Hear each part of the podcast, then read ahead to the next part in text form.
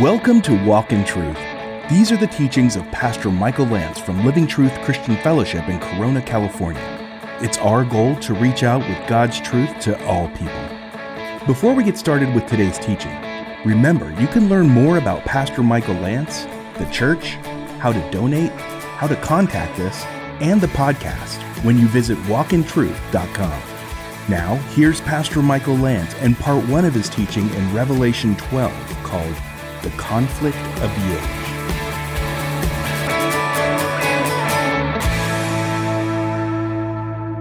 Revelation 11:15 says the seventh angel sounded and there arose loud voices in heaven saying the kingdom of the world has become the kingdom of our Lord and of his Christ and he will reign for how long? Forever and ever. And the 24 elders who sit on their thrones before God, we've seen them several times in the book now, fell on their faces and worship God, saying, We give thanks, O Lord God the Almighty, who art and who was, because thou hast taken thy great power and has begun to reign. And the nations were enraged, and thy wrath came.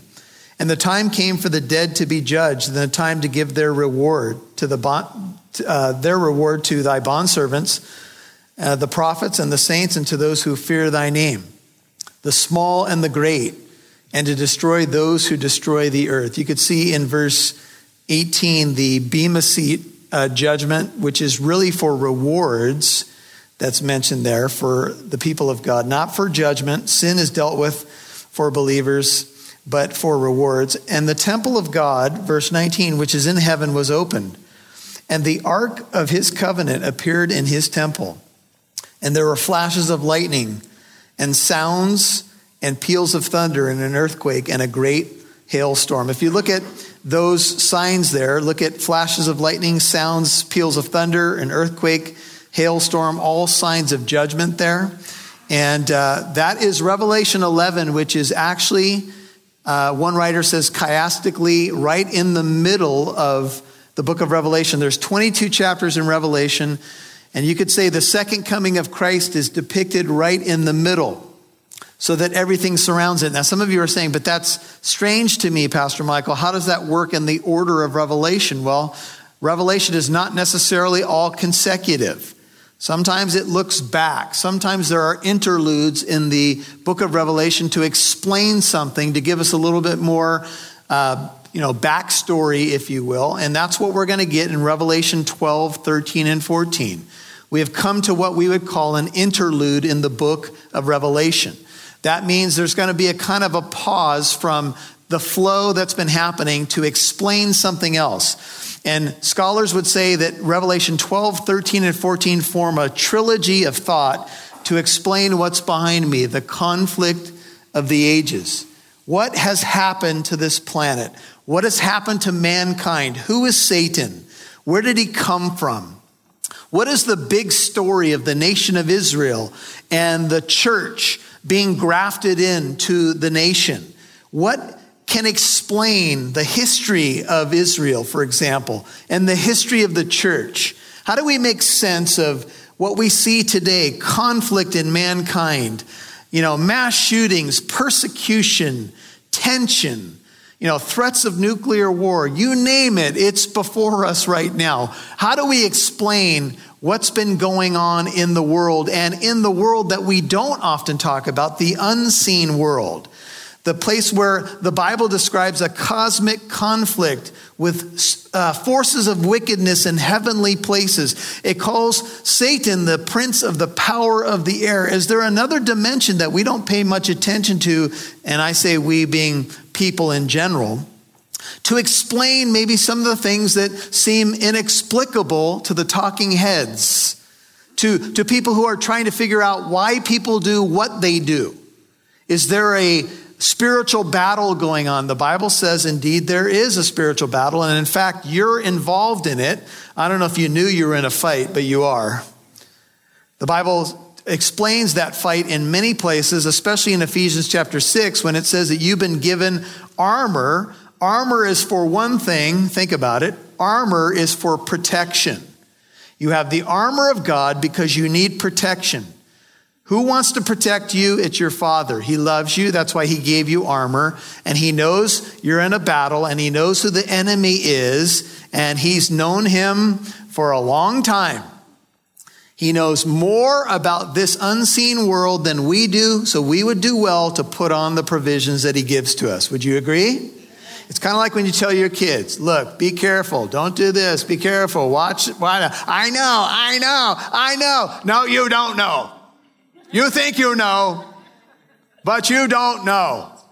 Because we, if you've lived a little bit longer, perhaps several decades longer than the one you're speaking to, you have a little bit more experience with the world and with people and those who you can trust and those who you might not trust.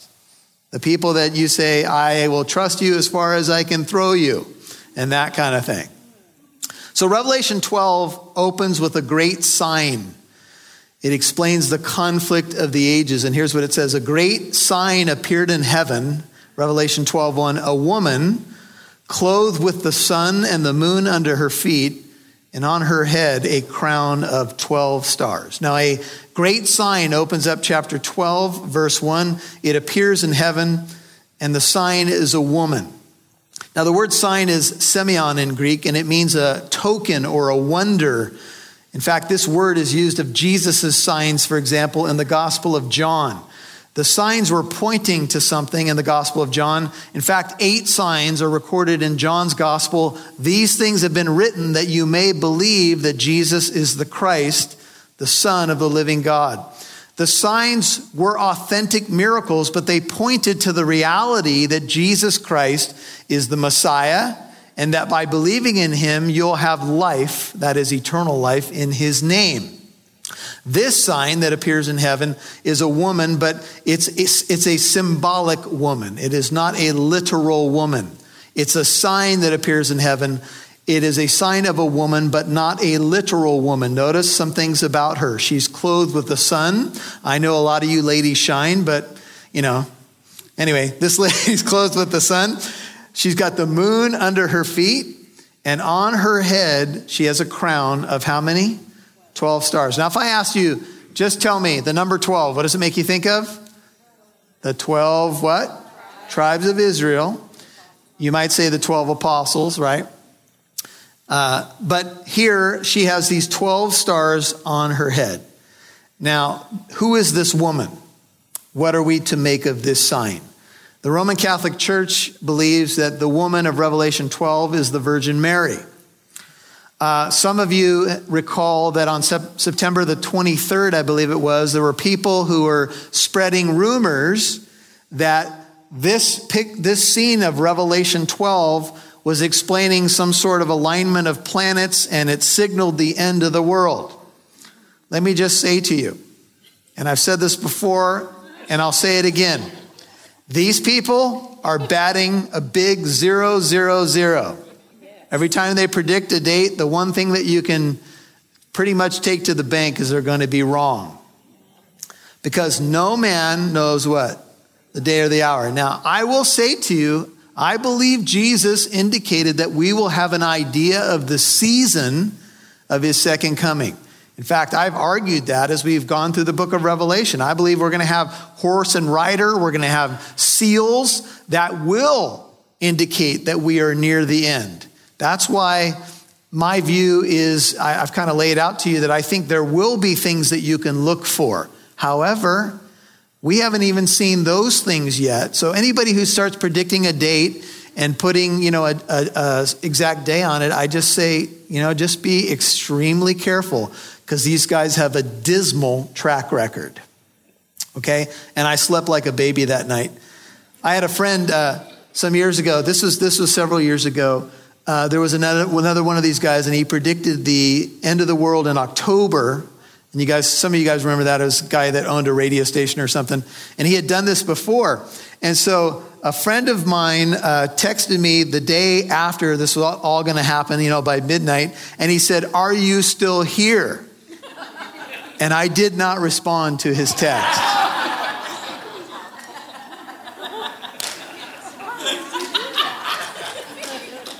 So I just want you to just assimilate that for a second. We have a deep and profound friendship. I did finally tell him I was, but I milked it for a couple of hours anyway. Mary Baker Eddy, by the way, who was the founder of Christian Science, claimed that she was the woman of Revelation 12. Um, that's a pretty bold statement when you pretty much write yourself into the Bible. You guys have heard about Christian scientists. Uh, they believe that everything is an illusion. Uh, they don't believe anything's really real. Sickness, you name it, is not real. So um, if you get sick, they say that's an illusion. Um, evil is an illusion. Everything is an illusion. You heard about the Christian scientist who ends up in hell? He's in a corner of hell with his hands over his head, bobbing, saying, I'm not here. I'm not here. I'm not here. If you want to test the belief system of a Christian scientist, just ask them to step in front of a Mack truck and see if the truck is real. I don't recommend that, that's a joke. But your worldview, um, you know, you say everything's an illusion, but the reality is that's just flat out nonsense. There are all these isms and belief systems and and you know with all due respect to the Roman Catholic Church and I think they have a little bit going for them because in this text it does say the woman is about to give birth to a male child who will rule the nations. That's the Messiah. So there's at least some decent ground that this could be a reference to Mary. By the way, there are depictions of Mary in Roman Catholicism that depict her this way with the sun, and she's standing upon the moon, and so forth. That's where this comes from. You'll hear more from Pastor Michael in a moment. You can now listen to Walk in Truth with Michael Lance wherever you go and whenever you want. That's because Walk in Truth can now be heard on your favorite podcast app. Apps like iPodcast, Spotify, Stitcher, iHeartRadio, Google Play, and much more.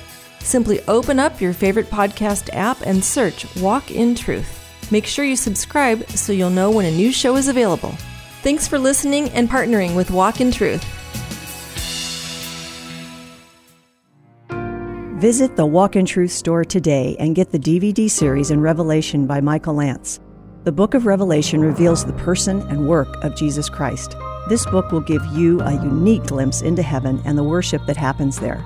It also reveals the future. We see the seven sealed scroll, the four horsemen of the apocalypse, the mark of the beast, and learn about the new heaven and the new earth. Join Michael Lance in these DVD series of the dramatic, often sobering book. Visit the Walk in Truth store today to order your copy of the DVDs, all available to help you dive deeper into the book of Revelation. Visit walkintruth.com today. That's walkintruth.com. Make sure you subscribe to the Walk in Truth podcast, available on your favorite podcast app. Now, back to Pastor Michael Lance, right here on Walk in Truth It does say the woman is about to give birth to a male child who will rule the nations. That's the Messiah. So there's at least some decent ground that this could be a reference to Mary. By the way, there are depictions of Mary in Roman Catholicism that depict her this way with the sun, and she's standing upon the moon, and so forth. And that's where this comes from. But this is an elevation of Mary that is unbiblical. And I think as Protestants, we all we have to be careful to say, look, we have great honor and respect for Mary, right? She was a chosen woman of God, but she is not a co-redeemer of mankind. There's one God and one mediator between God and man. That is the man Christ Jesus. Remember at that um, wedding in Cana of Galilee, uh, she said, "Whatever he tells you, listen to him." right? So Mary had a very special place to be the mother of the Messiah, but she is not a co-redemptrix. She is not, you know, she does not give us access to God. We get access to the Father through the Son. End of story. So um, you say, well, then who is the woman, Pastor Michael? Well, the woman clothed with the sun and the moon under her feet and a crown of 12 stars on her head. We're, we're getting an idea of who she is by looking at the 12 stars, but we have, I think, the, the interpretation on safe ground when we hear these words. And I just want to encourage you, just write this down. Most of you are familiar with this. This is Genesis 37, 9 through 11. Genesis 37, 9 through 11. Joseph has a dream. He says, I dreamed another dream. He shared it over a bowl of uh, Froot Loops. He said, Behold, the sun and the moon and the 11 stars were bowing down to me. Genesis 37, 9. He related it to his father and to his brothers, and his father rebuked him and said to him, What is this dream that you have had? Shall I and your mother? Now, uh, Jacob realizes that he and his wife are represented here. He had more than one wife, but that's another discussion. Shall I and your mother and your brothers actually bow ourselves down before you to the ground? And his brothers were jealous of him, but his father kept the saying in mind. Father, Jacob, interprets the dream this way it represents him, his wife, and his sons. Joseph would be the 12th star. 12 represents the number of tribes of Israel.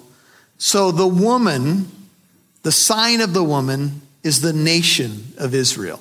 Just taking scripture with scripture, she is the woman. She is the one, by way of sign, who gives birth to the male child, who is to rule the nations. Now, I will tell you, I, have treated this in other uh, Bible studies, but I'll just say this to you. Because Israel was the nation through which the Messiah would come, this explains a lot of the history of that nation. Why did the Pharaoh persecute them in Egypt? Why did the Assyrians persecute them and demolish the northern tribes? Why did Nebuchadnezzar with the Babylonian armies come in there and take them into a 70 year captivity? Why did Antiochus Epiphanes, who lived uh, and did what he did between about 171 and 164 BC, go in there, uh, slay a pig on the altar, desecrate the temple? In fact, he committed what is called the abomination of desolation, which is a foreshadowing of what the Antichrist will do in the future. And uh, he killed somewhere around 80,000 Jews, stopped them from circumcising their children, stop them from reading the Torah. In fact, he started burning the Torah scrolls. He is a type of the coming Antichrist, a foreshadowing, if you will. Why did they go through that? Why did they have the Roman legions coming, come in there in 70 AD and, and destroy uh, Jerusalem to the ground? Why has this happened? Why did Nazi Germany happen in the Holocaust? I think the only way that you can explain these things in world history and the hatred that has come towards the Jewish people, let me qualify this by saying we all understand that Jewish people are not perfect, right? We all understand that the nation of Israel today, though they came back to the land in 1948 and recaptured Jerusalem in 1967, are not a perfect people. In fact, they are largely either atheists or agnostic. They believe in what you might categorize as Zionism. Zionism is a, is a passion for country, but not necessarily a belief in God. Most Jewish people, especially in the nation today, are not believers in God. So if you have a question about why does the Christian church talk about Israel, support Israel, and that kind of thing. Here's the reason Israel is God's chosen people. God is going to work again in the ethnic nation of Israel. That's a position that I hold. I believe that it's undeniable biblically. But it doesn't mean that Israel is perfect or that everything they, they do is right. But we are told in Psalm 122, verse 6, to pray for the peace of Jerusalem. Why? Because the Bible tells us to. We're told, as those who have been grafted into that promise, if you will, into the trunk of the tree, which is Israel, not to be puffed up about our position as Gentiles, that is, non Jews. We have to be careful. God did choose this nation and made an unconditional covenant with Abraham. So this woman is the nation of Israel, verse 2. and she was with child, and she cried out, being in labor and in pain to give birth. Now, this is a very picturesque, powerful uh, image here of labor. When a woman is in labor, it's a it's a radical time, right? I mean, you hear of ladies going through, you know, 20 hours of labor. It's these are times when I thank the Lord I'm a guy. I mean, I just have to be honest. we couldn't handle it. That's right. But we we try to help with the breathing, right? I remember when Shane was born, I was pacing the hallways and it was pretty intense. and I wasn't the one in labor. But anyway, never mind. Before I get in any more trouble, let's move on. but she's in labor. So when a woman's in labor, just think about it. She's not thinking about a lot of other things other than, I want to have this baby, and I want to have this baby now, and uh, in between threatening her husband. right? That's pretty much it. It's she's in pain to give birth. And this image is used all over the Bible. In fact, Jesus said in Matthew 24, the things that he described in those early verses are only the beginning of labor pains. Israel's described as a woman in labor, right? It, it's this very distressful time, but the end is, of course, the birthing process. And so Israel has been a nation in labor, in pain. Think about all that they have been through. Think about how many Jews died in the Holocaust. Have you been to a Holocaust museum? How many of you? Just raise up your hand. I tell you what, I went to the Holocaust Museum in Israel. I walked out of there in stunned silence for what mankind can do to mankind. It just, it's just, there's no words. You've been listening to Pastor Michael Lance on Walk in Truth. This has been part one of his teaching in Revelation chapter 12 about the conflict of the age. You'll hear more from Pastor Michael in a moment. But first, remember, you can listen to today's teaching again and previous teachings in the book of Revelation when you visit our website, walkintruth.com. Walk in Truth is also available for free on many podcast apps, apps like iHeartRadio, iPodcast, Spotify, Google Music, and many more. Search Walk in Truth on your favorite podcast app and be sure to subscribe. Walk in Truth is a ministry supported by faithful listeners like you. A monthly pledge of at least $5 goes a long way to make sure we can pay for everything that goes into producing this program. We appreciate everyone that supports Walk in Truth, and we hope you become a $5 partner too. To give online, visit walkintruth.com. To give by mail, Make your donation out to Walk in Truth. Our mailing address is Walk in Truth, P.O. Box 2063, Corona, California 92878. That's Walk in Truth, P.O. Box 2063, Corona, California 92878. And thank you for your partnership in this mission to reach out with God's Word. Now, here's Pastor Michael. I'm excited to let you know that we have something new for you that our teams developed here at Walk in Truth. It's a daily devotional coming out of our church in the city of Corona called Living Truth Christian Fellowship. A great brother in the Lord named Paul Hicks has been doing devotionals during the week that you can get on your phone several times a week. I'm personally blessed by these. I get to open them up and be encouraged by a scripture verse and some thoughts from Paul. And you have the opportunity to subscribe to this Step Closer devotion to help you in your walk with the Lord and literally to help you get a step closer in your walk with Jesus. I know life is busy. I know sometimes it's hard to crack open your Bible every day. And so this is a way just to access something on your phone. It'll be there for you. You can read it, be encouraged. I know for me personally, it's always good to just start my day with the Word of God, have a little devotional thought, some time of prayer, and it just seems to kind of orient or set right my whole day. I'm sure you can relate to that. Well, we have this for you. It's available when you uh, text step closer, the word step closer as one word actually, to 33222.